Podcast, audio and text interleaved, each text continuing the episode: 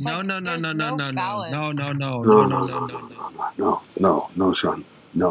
I've fucking been there. Maze, you better fire it up, dude. Shut your mouth. You're not God or my father or my boss. Drive your fucking whirly bird. They laugh in New York and they laugh in San Francisco, but they will not be laughing when the mouth of hell opens up and sucks. The whole world is in the power of the evil one. The devil. And the media that he uses to control the world is television.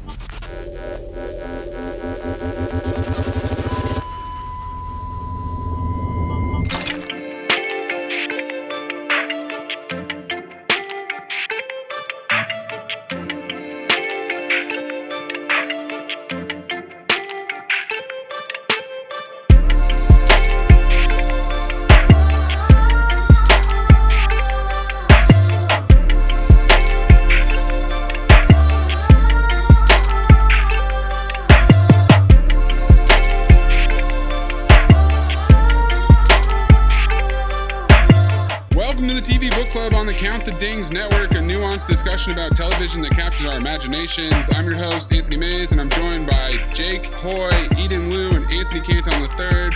This week, we're in the game now. Better Call Saul, Episode 8, Bagman. Oh boy. Cold open, we're at a chop shop in Mexico. Two low-level cabrones are scrubbing the blood out of a Cadillac. Enter a Porsche Cayenne. The Salamanca twins get out. Incredible reflection and symmetry with them all episode. The twins enter a safe and fill two duffel bags with stacks of cash, and one of the dudes at the chop shop makes a call and snitches, to whom we're not exactly sure. AC, have the Salamanca twins ever talked? No, it's funny because I went on YouTube the other day just looking up old Breaking Bad clips and went back and saw the clip when they shot Schrader, and he had hit one of the twins with the car, and one of the twins did say finish him in Spanish. How many appearances have they made so far in Saul? 2. This is only the second? Okay. There's the motel sequence. Yes, which was legend. I mean, come on. That was incredible. That was pretty tremendous. You know what I mean? So you expected big things to happen, and this was the quiet big thing. This episode follows a pretty linear plot. There's not a lot of jumping around. We've got some characters left off the board. We start with Lalo laughing his ass off at a news story about the Pollos Hermanos fire. You wouldn't get it. Tony Dalton is so goddamn good in this role. Amazing. Lalo gives Saul complicado directions to a well that looks like a well. My cousins are going to meet you there with the money. 9 a.m. You'll like them. They're good boys. Saul proposes the twins roll all the way into town and then suggests Nacho. Both get shot down by Lalo. And he gives Jimmy one final opportunity to bail. Maybe this isn't your thing. I was going to say, I felt that was notable that he said that about Nacho. And there were two things that happened in that scene that I found interesting. Obviously, that part about Nacho, but the way that he manipulates Jimmy into taking the job. Oh, it's interesting. You thought he was manipulating him. Oh, yeah, he definitely was. Because he did the whole, I'm being casual, but being threatening at the same time. Because basically, he's telling Jimmy, like, okay, I don't really view you as somebody who I can rely on in their line of work. I think Jimmy would take that a little bit more seriously if that's the case, if he can't actually trust him. As opposed to what he actually said about Nacho. It's like, a guy like that with that much money? Yeah. Lalo did that a lot in his scenes in this episode where he's threatening without having to even change tone of voice pretty much the entire time. Yeah, I love this for the most part. I felt like the manipulation was even a little too obvious by the end. So that's interesting because I didn't read it as manipulation. I was looking at it as Jimmy was legitimately offered an escape. By Lalo. An exit, which was unexpected to me. I think he would have let him walk. Yeah. If Jimmy ultimately wanted to walk, so both are true. But it was Jimmy's choice. But yeah. It was the way. I love the way that he said, "Oh, nobody will notice you. You're nothing." Right, and it's kind of like Right. Juxtaposed to last episode where Jimmy at the end is just telling Howard off and he's going off. It's like, I'm a god and all this other stuff. And right off the bat in this episode, he's reduced to a minor peak in the universe. It's also a loop closer, Jake, when he names his price again. Yeah. First time, he definitely aimed low. Turns out he aimed low once again with $100,000. Less than 2% commission for a little drive through the desert. Done, Lalo says. He's got exactly what he wanted. Kim arrives home. Saul is taking an evening shower and marinating strip steaks for fajitas. The playful banter is cut short when Kim asks if Jimmy is a friend of the cartel. Jimmy comes dangerously close to lying when he says evidence fell into his lap, and Kim has to pry the dollar amount out of him. Kim continues to just, oh man, she's so good in this scene. You're going to pick up $7 million of cartel money? I know what you're thinking, but it's safe. Completely. It's just a quick drive down by the border. The border? I'll be right back. Jimmy, you are an attorney, not a bagman. There's no amount of money that is worth this. Can't his people do it? He trusts me. I'm his attorney. That's it. You're making a bigger deal out of this than you need to. What? I will pick it up in the morning. I will be done, and I'll be home before you will. Okay. Then I'm going with you. Well, they're only expecting me. One guy. I mean, that's kind of the whole point, security through obscurity. Jimmy, this is insane. It's just old me and my little old Suzuki Esteem. And there has never been more than $50 in an Esteem in the history of Esteem. So no one's going to look at me twice. You sound like you are talking yourself into this. I will be okay. I swear. If I smell even the faintest whiff of anything wrong, I'll be out of there like a shot. I don't like this. I don't want you to do it.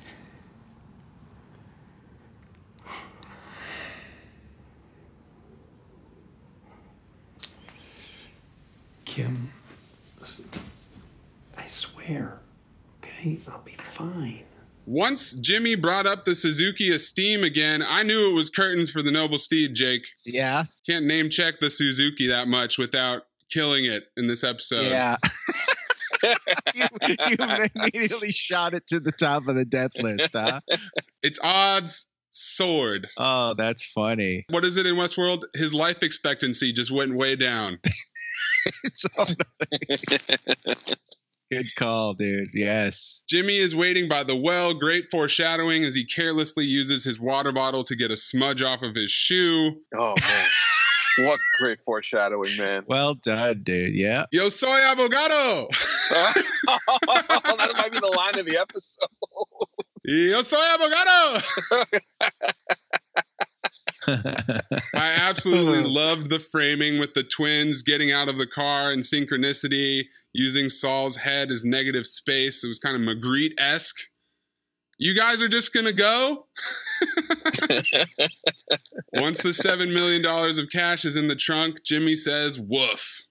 As Jimmy is driving, snacking, singing, the feeling of dread that overwhelmed me while watching was like nothing I've experienced in quite some time. Despite knowing that Saul is going to survive, Jake. Did you feel that way? We know he lives. I guess the question is what it was going to cost to get to the next level. That's genuine. I guess that's how they developed that tension, and it felt right there.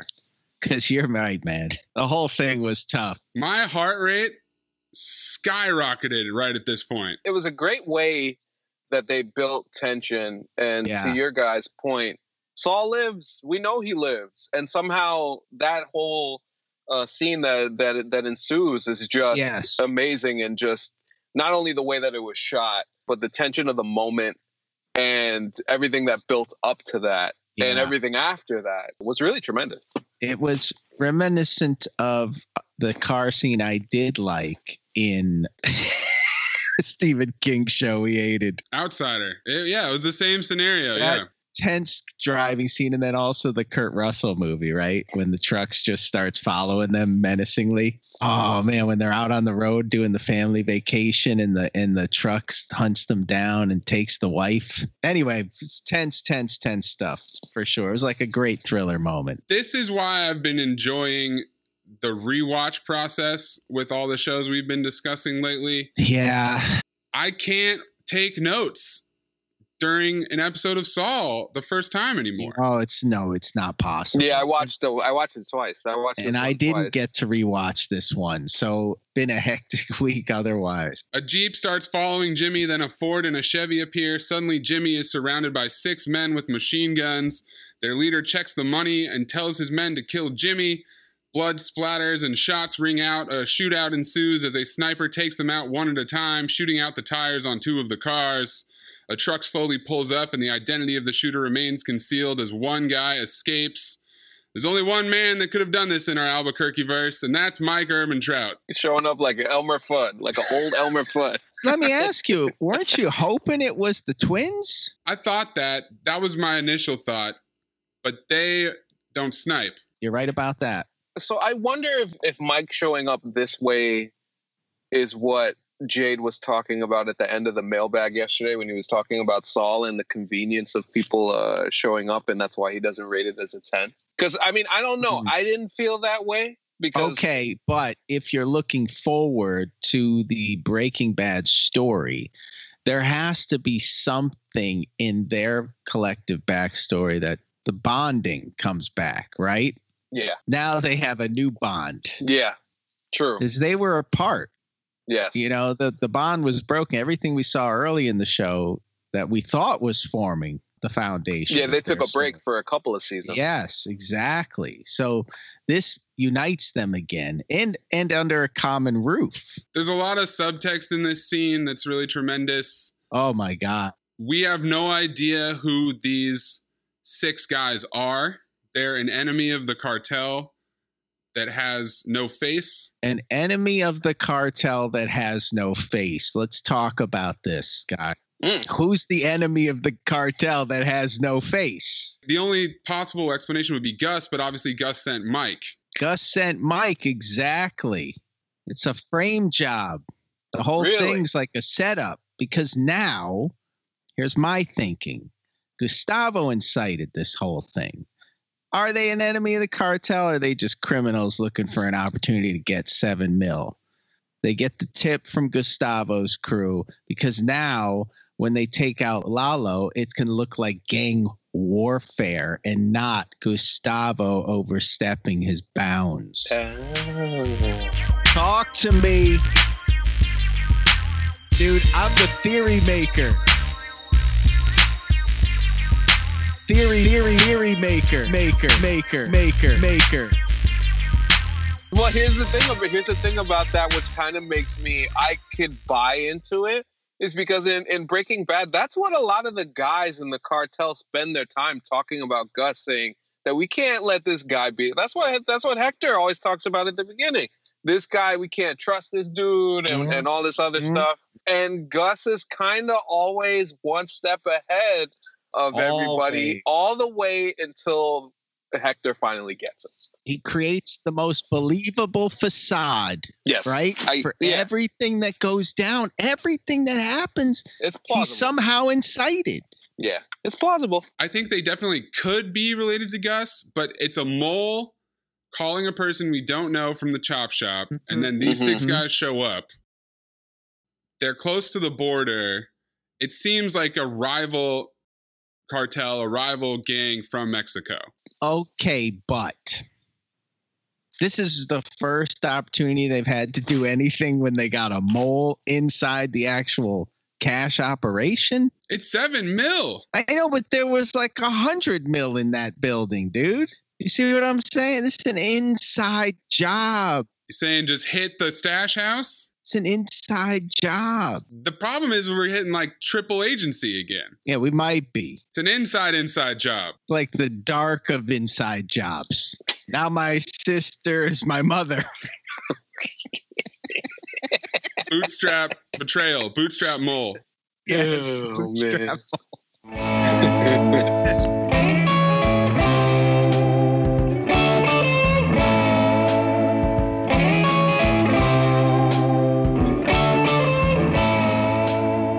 Jimmy is understandably in shock. This is baptism by fire, the most Breaking Bad scene we've ever had in this show. Mike drives Jimmy in the bullet-riddled Suzuki Esteem while giving him a solemn pep talk. The engine sputters and they roll to a halt. The alternator shot, literally.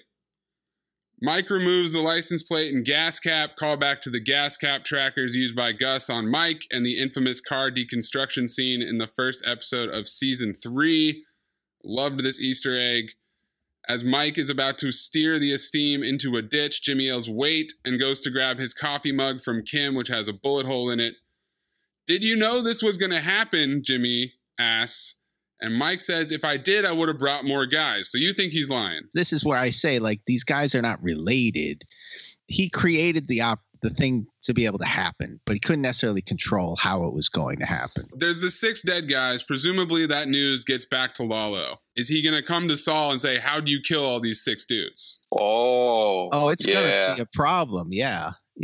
But maybe considering only a temporary what we also problem. See later in this. Well, I don't know about temporary, considering what we see later in this episode with Lalo and Kim. As soon as he's out on bail, they're going to take him out. I get that, but I also feel like Lalo is going to do some damage before he goes. I just don't see being the character that they've kind of written so far really sensing. The way we met him. Yeah, the way we met him. And kind of he's been like this foreboding like cloud kind of hanging over the series, as it seems like he's going to do something before they take him out. Whatever that means is in terms of Nacho. 2 of the main things that I took out of this episode, that not Lalo looks at Nacho as a liability, even though Nacho's kind of done all the stuff to. He still doesn't trust him. He doesn't trust him at all. So like, there's a good chance that he could get him out of there.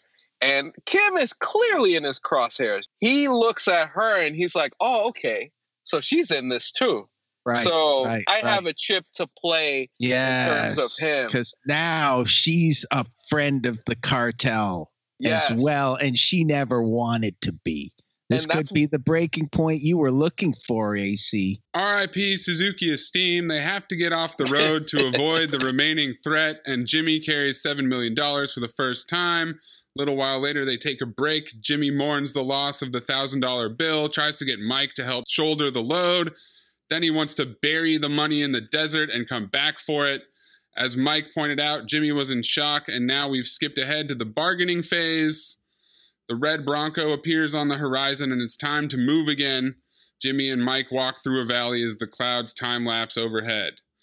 Mike advises Jimmy to slow down on his water consumption as they prepare to camp, because they can't risk moving at night. AC, these next 2 scenes back-to-back broke my fucking heart, man. Let me tell you. These were, I think, some of the best scenes in the series. Really enjoyed them. Not only, like, just the gravity of it, but just some of the camera shots. Mike questions Jimmy's arrangement with Kim. I should have been home hours ago. This will be tearing her up. Oh, she's just going to think you're out catting around. No, she won't. She's gonna think I'm chopped to pieces, dead in some ditch.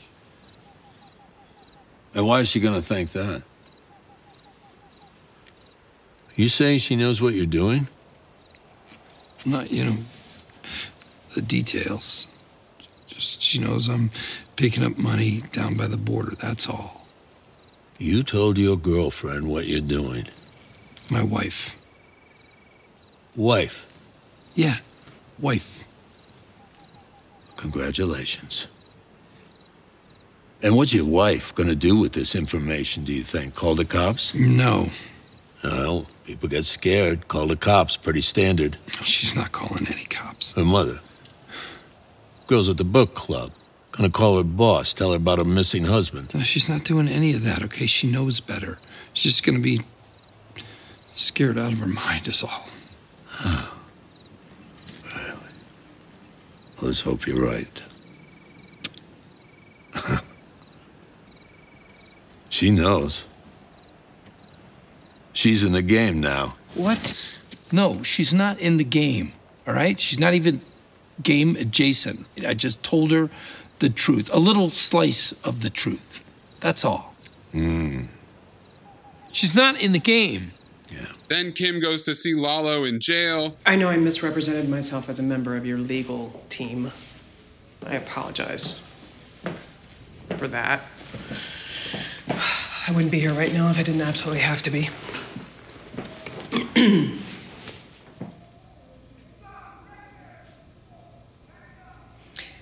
I know who you are, who you actually are.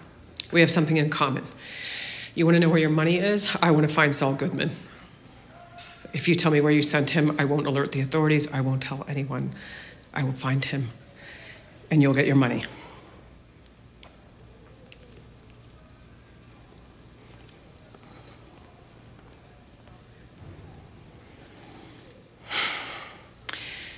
Mr. Salamanca. Who the hell are you that he tells you my business? He didn't betray your confidence.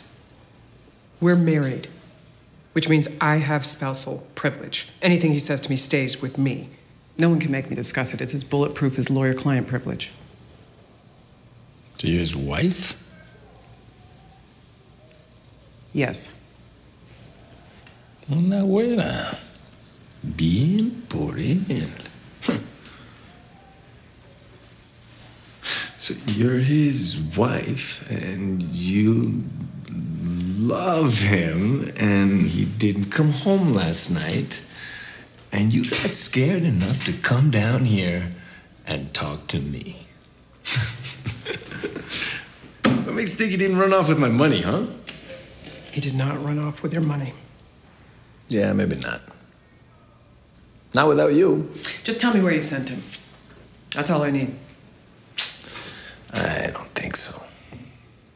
Your man, he's like the cucaracha, you know? Born survivor. If trouble found him, give it a day. If he's alive, he'll show. And if he's... Well, then, day's not gonna make a difference, is it? All right, well, nice to meet you, Mrs. Goodman. Wait, Mr. Salamanca. Done! The camera shot of him leaving and standing over her and her eyes closed. That, like, shot that they got right there was kind of like a red herring there, where that could be potentially where her end could be met. You suggesting a Kim assassination by Lalo? It could happen. Oh, I will not be shocked. Here's the thing. It cannot happen this season. There's no way Jake. They've taken Ray Seahorn Jake. Out of play in the final season Jake. Of this show, Mays. Jake. Yeah? It's not all about the business. It's about the story. Oh, Mays. Come on. This show Seriously. Cares about the story, Are man. You this show cares about the story. Kidding me right now. The show you cares about both. The story. You can have Just both. Look at how this season has been written. Yeah. One of the things that I really loved about last week is the show, they just decided we're changing the tone of the series. That was a series tone-changing episode. We are no longer in the Mesa Verde. We are no longer in the just the simple schemes. We are in the Breaking Bad era of this show. So as we get ready to close and Breaking Bad, we know how Breaking Bad ended. People was just dying at the end. A lot of people was getting murdered in the last two seasons. We had his ex-wife episodes. And his son, though. Well, not those two in particular. But I think you're going down a dark road, guys. I am. I really caution you. Happy ending. I was thinking of this the other day as I looked at Saul's first appearance in Breaking Bad in handcuffs in the dark with Cranston and Pigman, Walt and Jesse. If you look at the way that he talks so calmly to them, Walt, take your mask off. You need to breathe. Just some of the little nods to how his character has changed, how experienced he is in that moment, as opposed to what he was in this episode. He has to have seen so much bad shit in the next two episodes here and the next 13 to close out the series. I think it's gonna be bad, man. We're gonna feel that heartbreak because the difference between Breaking Bad and Better Call Saul, and I was kind of thinking about this too, is that when you look at Walt's story, at the end of the day, we enjoy Walt. But I never found myself rooting for the dude. Mm. I root for Jimmy. I really am rooting for Jimmy. And rooting for Jimmy, knowing that he's going to end up being who he is anyway, that's the more compelling part that's going to make this more sad. But in Breaking Bad, you rooted for Jesse. Yes, I rooted for Jesse. Speak for yourselves. You were rooting for Walt, mate? Team Walt. I was rooting for Hank, dude. I was rooting for Hank to Walt again. Oh, my gosh. I'm Team Walt ever since when he owns Tuco. You're always loving Walt. That got me on Team Walt, and I never looked back.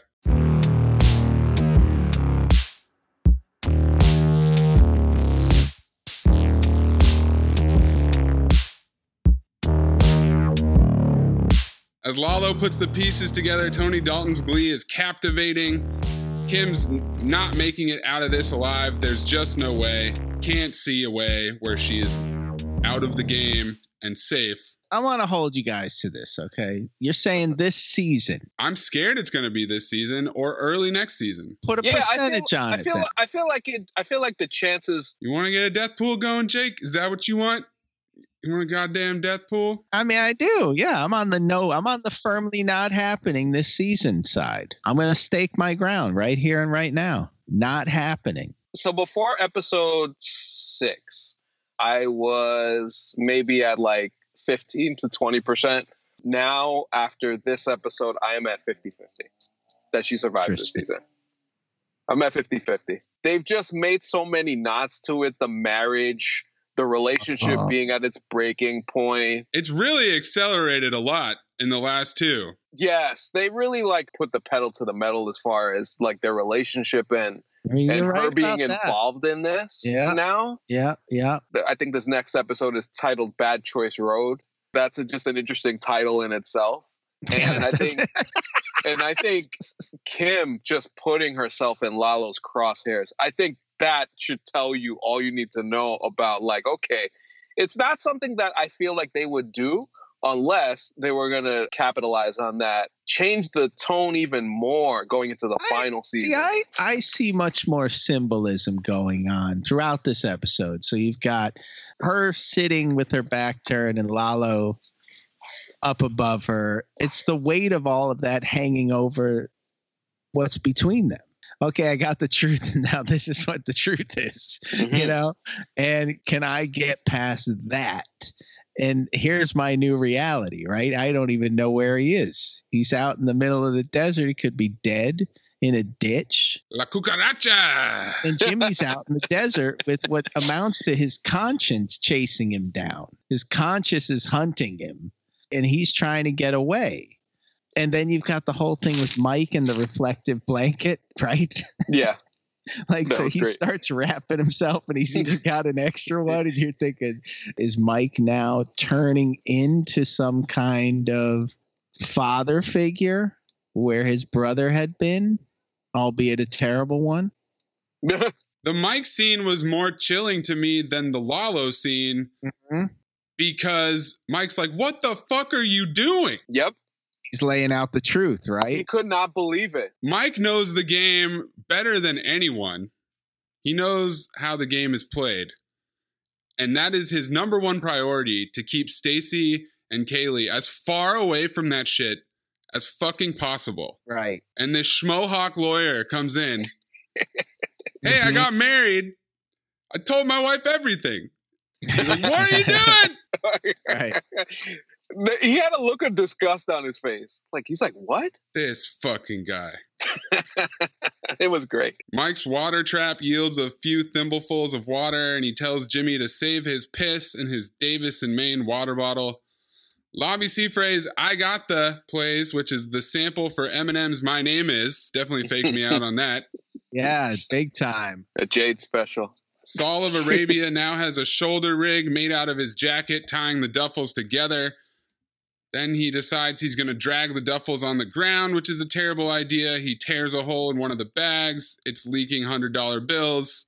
As he goes to collect them, he kicks a cactus and backslides to the anger phase. I'm going to die in this dirt one way or the other. Let's get it over with. Mike offers one last Mike pep talk. I have people waiting for me They don't know what I do. They never will. They're protected. But I do what I do so they can have a better life. And if I live or if I die, it really doesn't make a difference to me as long as they have what they need. So when it's my time to go, I will go knowing I did everything I could for them. So you ask me how I keep going. That's how. It reinforces the strength of his character. Then the Ford Bronco appears once again. Jimmy pushes his chips into the middle of the table, telling Mike to get that thing ready as he walks out to the road and the space blanket as bait. Mike takes out the driver and the Ford Bronco flips over and rolls until it is fucked up beyond recognition.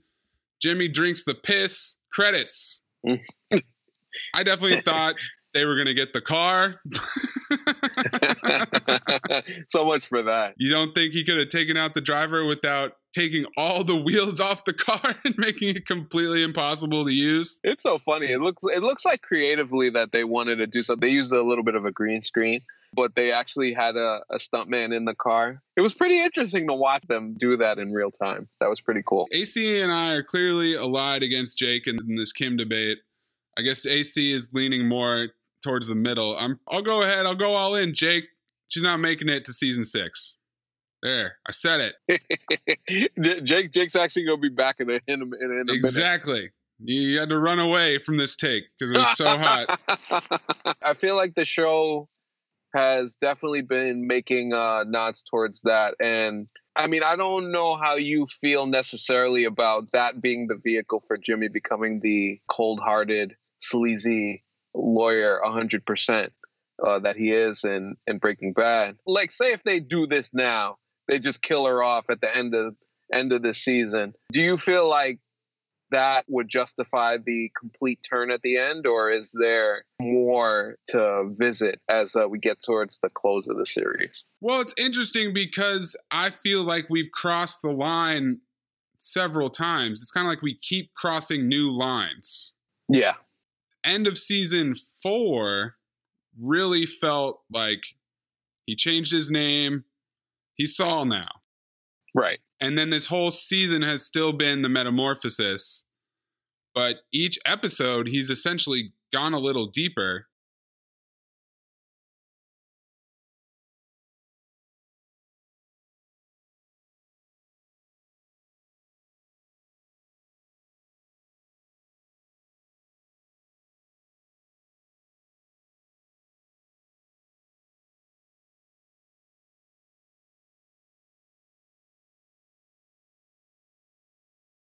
He was Saul in name only at the outset of this season. So now we have 2 seasons to see the psychological transformation, which effectively would be the entire trajectory of Breaking Bad, right? Because the first 4 seasons were the backstory, if you will, the origin story. And maybe, we're not sure, maybe there's a whole episode of Gene at the end of next season. That would be cool. Or half the season is Gene. Oh my God, no. I'm out. Why not? Really? In black and white, dude. I don't want to watch Alexander Payne's Nebraska starring Bob Odenkirk. But that's the thing that's interesting. Like, next season is 13 episodes, so they got some room to work with. That's what I mean. They got a lot of bullets left in the chamber. This is what we've been talking about. They have those ones ready. That tells me that Kim's there at least half the season. There's no way that you can't tell me they're doing 13 episodes without Ray Seahorn. Not happening. Not happen. All right. I'm going to go full Rush Limbaugh on you with this. I'm Alex Jones in this shit. Don't put me in Rush Limbaugh. So, hold on. I'm as sure of this as Rush Limbaugh is that the corona's nothing more than a common cold.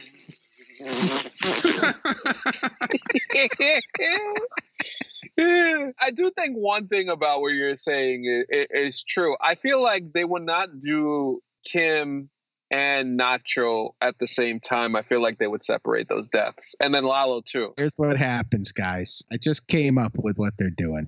Oh, let's hear it. Theory God, here he goes. Talk to me. Dude, I'm the theory maker. Theory maker. Jimmy has to assassinate Nacho and his father to prove he's a friend of the cartel. Oh, and my God. Kim is running the grill while the other guys are watching. Trust me, this is how it's going down. The twins show up with all the food.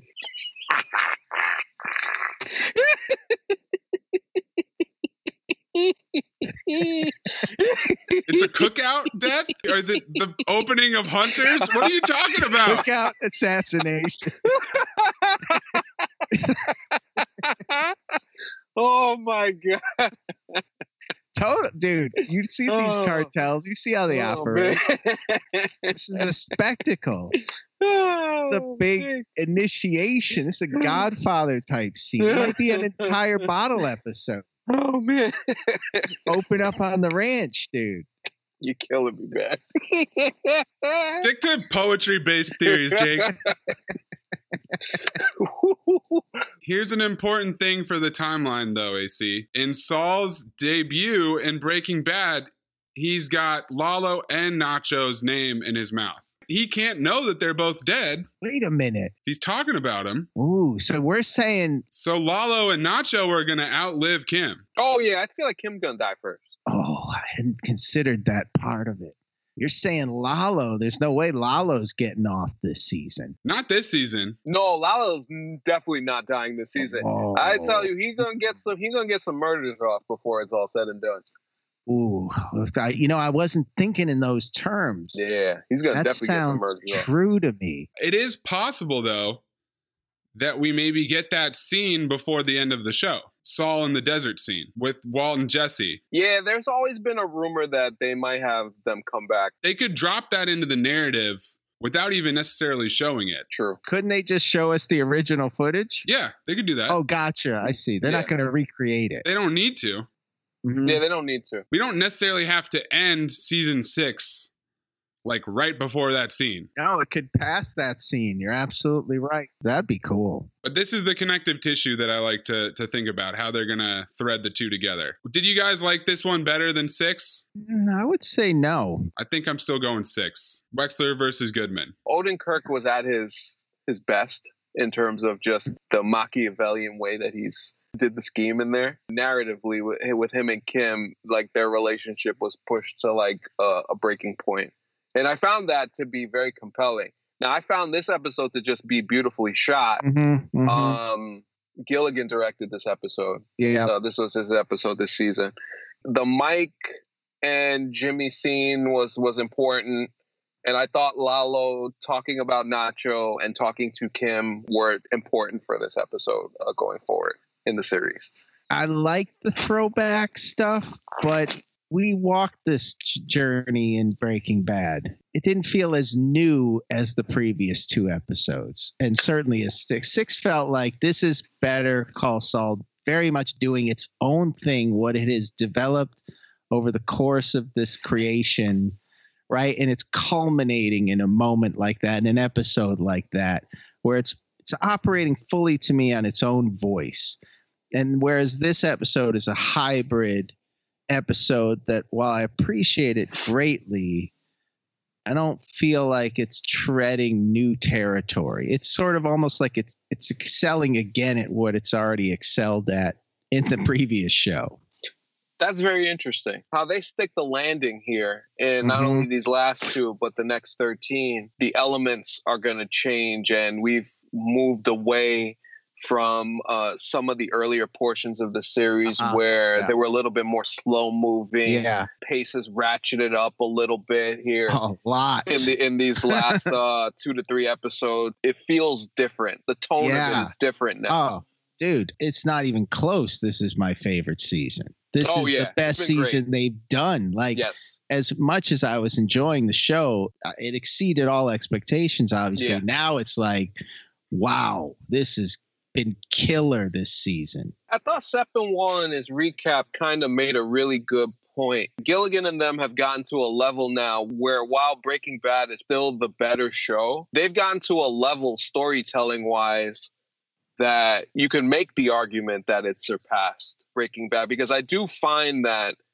they are telling stories at a very high level here. We'll see. I'm happy to be in the universe. I'm so glad they made a universe that is comparable. It can't be discussed in terms of surpassing because that final Breaking Bad season was so amazing. Oh, it was insane. So it's a high bar, you know, and we'll see if they can make it, but I believe in them. Enough people are talking about it. Yeah, reaching around the level of Breaking Bad is a victory for Gilligan, because I don't think, to your point, we could have ever expected this show to get near that level. Just to be compared to Jordan? Okay, so we're going to even have this conversation? Yes, is that's something. A great comp right there. That's perfect. If you took me back to the first season of this show, I'm not saying it was bad or anything. It took a while for this show to kind of cook and marinate and build itself there. I thought season 3, we got some good stuff with Jimmy and Chuck's feud really like taking center stage, doing it in a way that was really personal, but also well thought of and smart at the same time.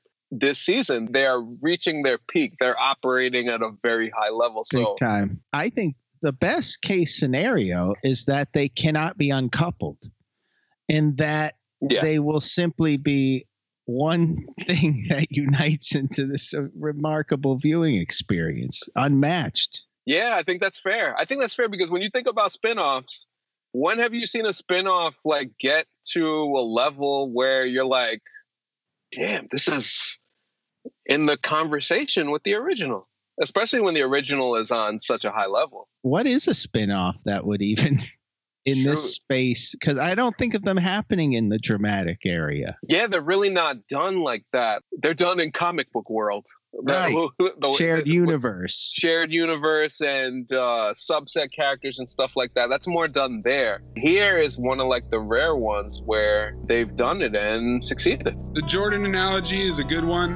I like to think of Breaking Bad as young Jordan. He's dunking on everything. He's athletic as fuck. Oh, I love this. I love where you're going with this. He's unmatched physically. He's just raw energy. Then he goes and plays baseball, takes a little break, comes back. Better Call Saul is vet Jordan.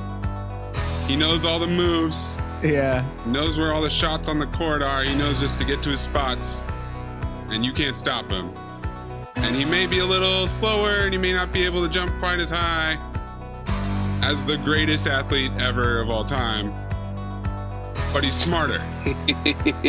And that's what Better Call Saul is. That's interesting. I like it. That works. That's perfect. Yeah. Before we wrap for this week, would you do this for $100,000 AC? Go. No, I'd be too afraid. I'd be too afraid of the cartel. Jake? Oh, man, dude. I think I would be in. Let's say you know you live. Yes, definitely. Oh, then guarantee survival? Guarantee survival, then that's no problem, dude. No problem?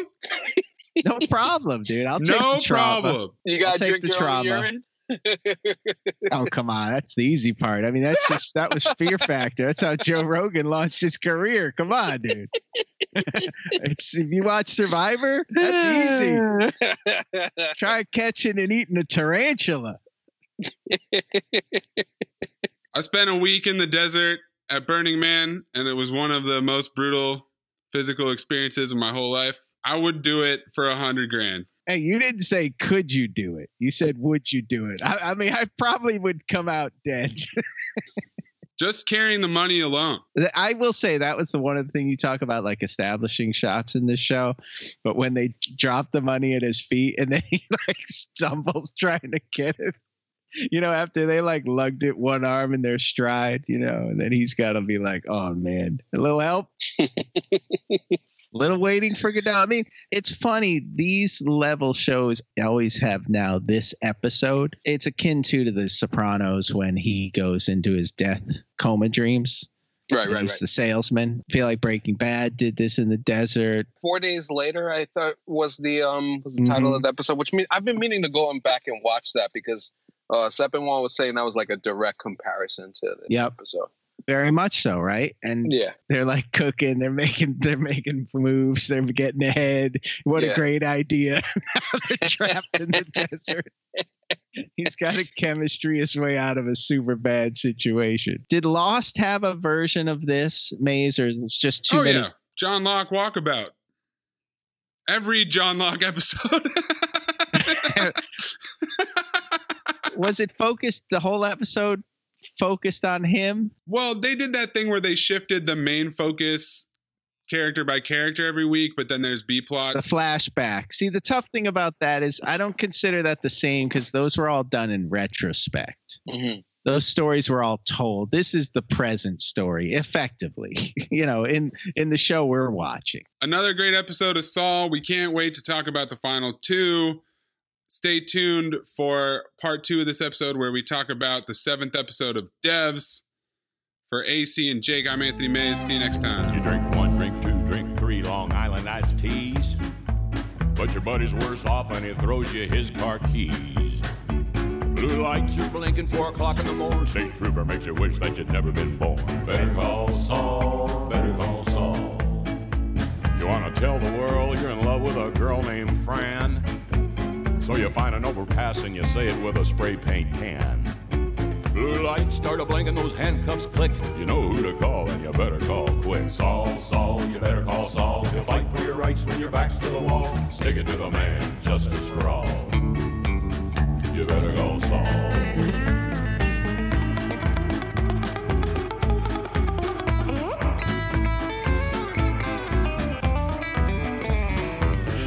Walmart short just a couple of beans.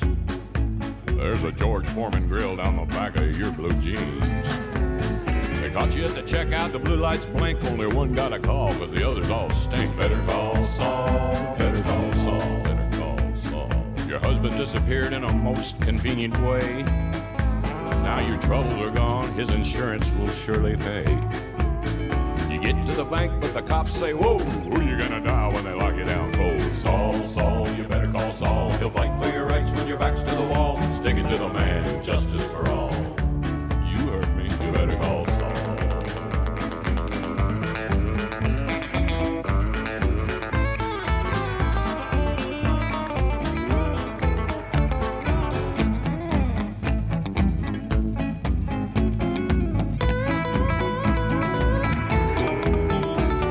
Your customers are gone and your store is on the rocks. Spread around the gas cause it's time to torch the stock. But you gotta move quick before you singe your own hair. Who knew there was a homeless guy sleeping in there? Better call Saul, better call Saul, better call Saul. The FBI finds kids trapped in your creepy van. You stay real cool and tell them you're the ice cream man. But all that crying just gave you away. Who you gonna call to skip a prison stay? Saul, Saul, you better call Saul. You'll fight for your rights when your back's to the wall. Justice for all. You better call Saul. You best call now, you hear?